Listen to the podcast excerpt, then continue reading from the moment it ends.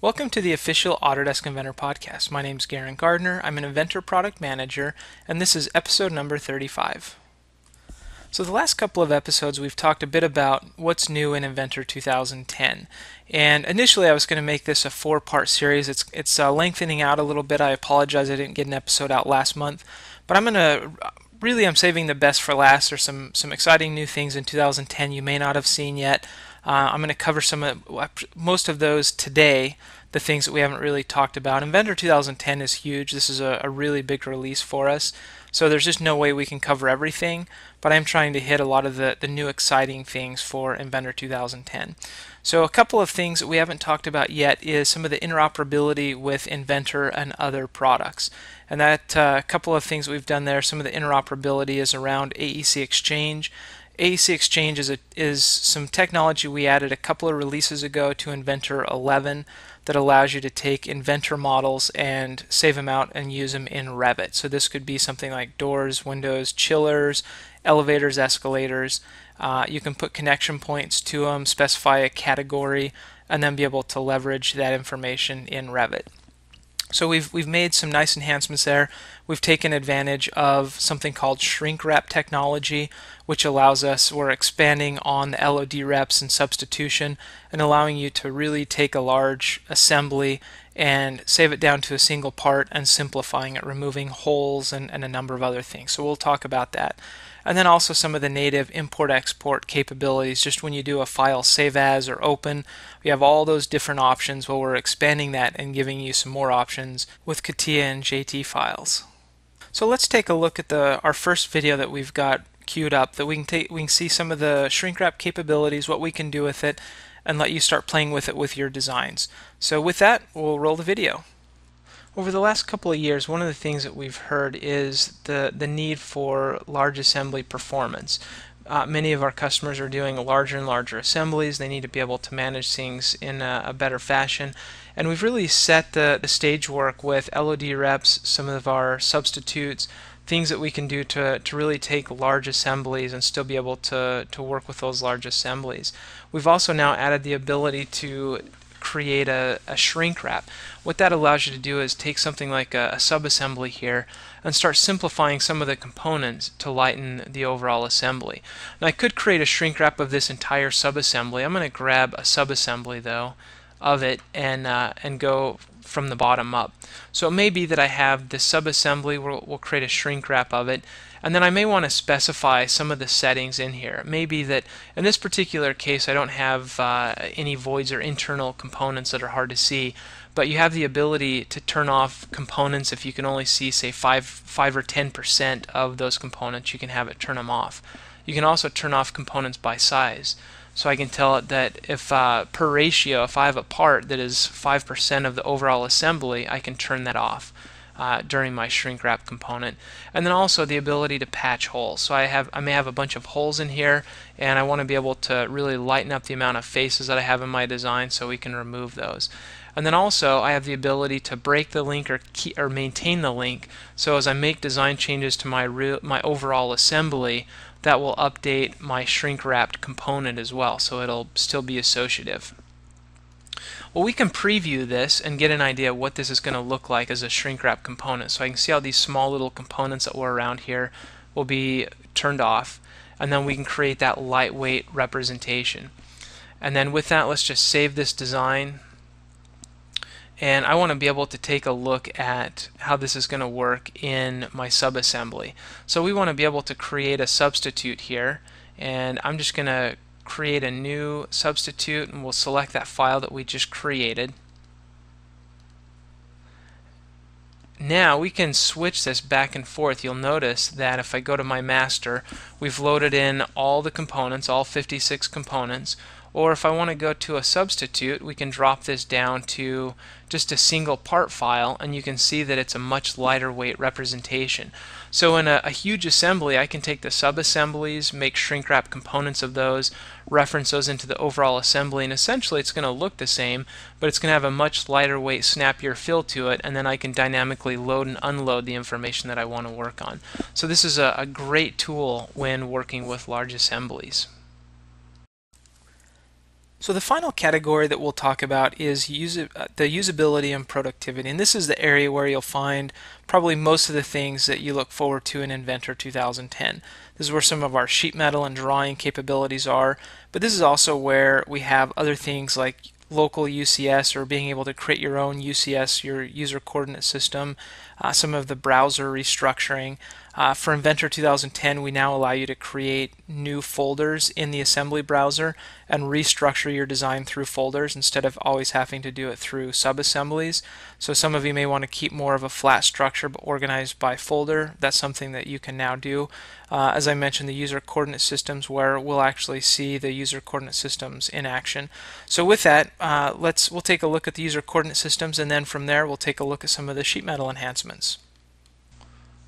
As many of you know, often in building assemblies, it requires adding various constraints, and depending on how you design your components, it may be that you just want to be able to use a UCS, a user coordinate system, to actually link all of these together.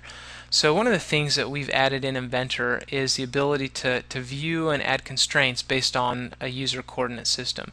So I'm going to turn on the user coordinate system of each of these components, and you'll notice that we can come in now with the constraint dialog, and we have a constraint set. So I can actually grab a constraint set from a user coordinate system and constrain it to another coordinate system. So with this, I can have one main coordinate system that we want everything to be linked to, and be able to use that particular coordinate system.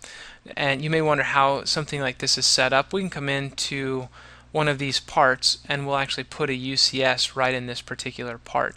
Now in this case, I really probably want this to be at the 0, 0 of my design. So we'll just go to the 0, 0 here. You may want it somewhere else, so it's very easy to specify where that's going to be. And then once you're done, you can just finish that up. So that's set up at the 0, 0, and then we want to add one last constraint to lock that down to the main 0, 0 UCS. So with that, pretty easily I'm able to add all of those constraints, put all the components where we want them to be. Now regardless of what type of design change, how we move things around, those components are all going to be tied to that user coordinate system. So another great way, if depending on your modeling preferences, a great way to be able to lock things down, and in some cases make it a bit more robust and quicker to update based on your design. Well, we're winding down. Let's jump into some of the exciting new enhancements around sheet metal. These are some things that have been asked for a while.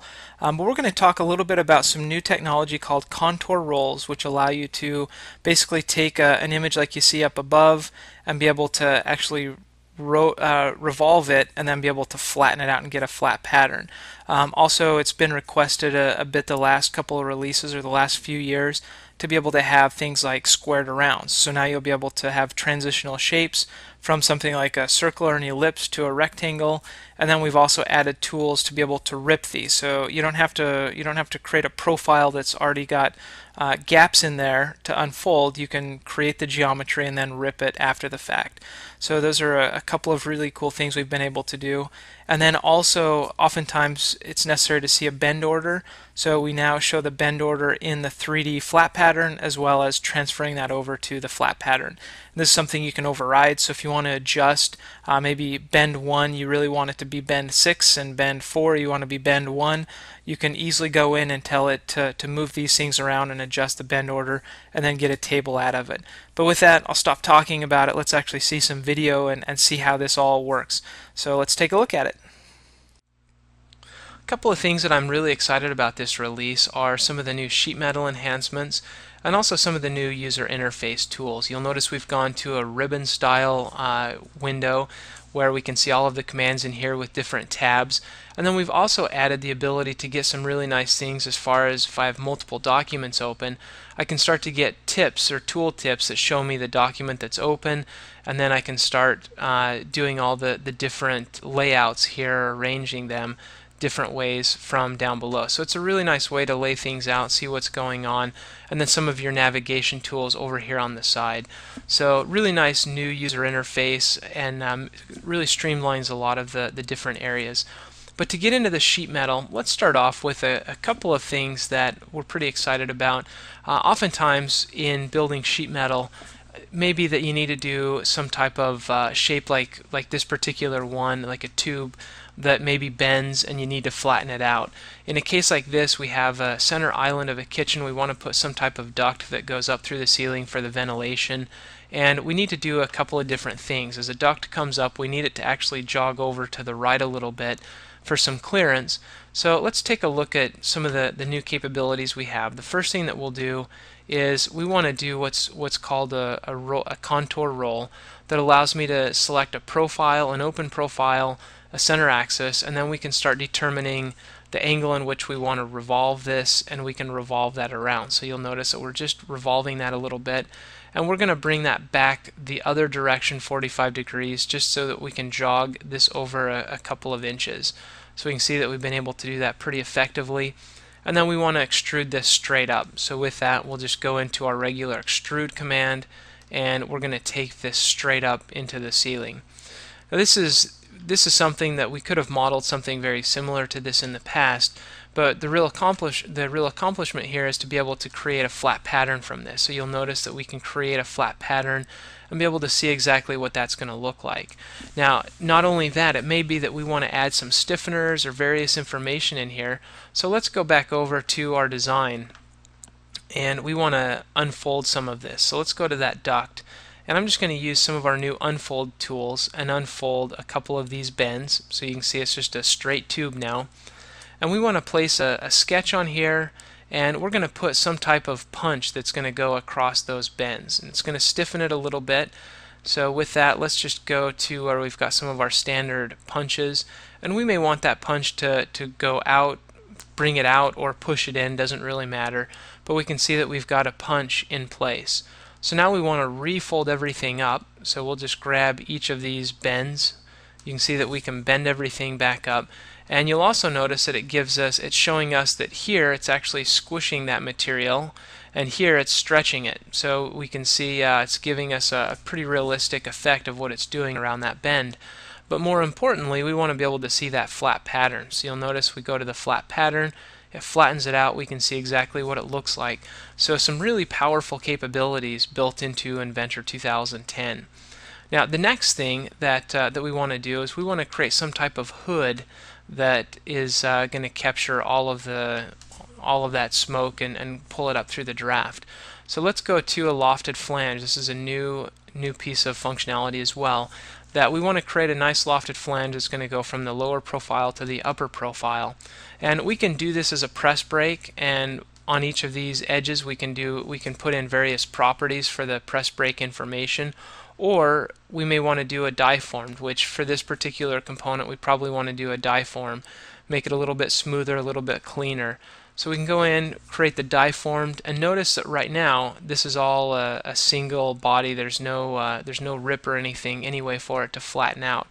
So we want to be able to rip this, and we can just select a work point or a couple of work points and rip it across those points.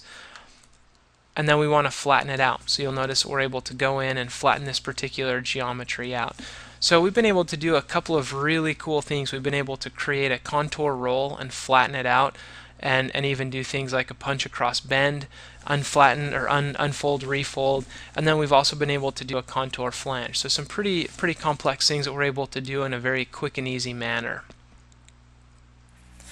So as I mentioned a little bit earlier, this is a lot of the nice productivity tools for Inventor 2010. There are a lot more in there. As I also recommended, it'd be a good idea to take a look at the what's new and see all the new things in there. You can see a lot of the drawing manager enhancements and a lot of the bill of materials and a lot of things that we just haven't had a chance to discuss. But hopefully you enjoyed. There's some really great things in there. Really excited about the sheet metal capabilities, shrink wrap, some really good things. So with that, again, hopefully you enjoyed. Certainly give us feedback, and next month will be a regular podcast with some tips and tricks. So if you have recommendations or certain things you'd like to see, I do get those from time to time and try to incorporate and get those in here. And hopefully you enjoy. So with that, we'll talk to you next month, and have a good time with Inventor 2010.